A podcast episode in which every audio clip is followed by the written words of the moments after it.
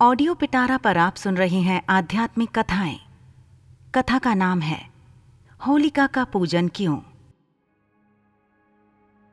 लोगों के मन में एक प्रश्न रहता है कि जिस होलिका ने प्रहलाद जैसे प्रभु भक्त को जलाने का प्रयत्न किया, उसका हज़ारों वर्षों से हम पूजन किस लिए करते हैं? होलिका पूजन के पीछे एक बात है। जिस दिन होलिका प्रहलाद को लेकर अग्नि में बैठने वाली थी उस दिन नगर के सभी लोगों ने घर घर में अग्नि प्रज्वलित कर प्रहलाद की रक्षा करने के लिए अग्निदेव से प्रार्थना की थी। लोक हृदय को प्रहलाद ने कैसे जीत लिया था? यह बात इस घटना में प्रतिबिंबित होती है। अग्निदेव ने लोगों के अंतकरण की प्रार्थना को स्वीकार किया और लोगों की इच्छा के अनुसार ही हुआ। होलिका नष्ट हो गई और अग्नि की कसौटी में से पार उतरा हुआ प्रहलाद नरश्रेष्ठ बन गया।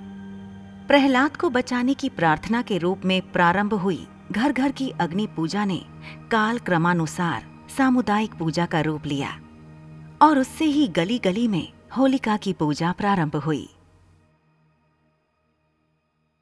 ऐसी ही इंटरेस्टिंग किताबें कुछ बेहतरीन आवाजों में। सुनिए सिर्फ़ ऑडियो पिटारा पर। ऑडियो पिटारा सुनना ज़रूरी है।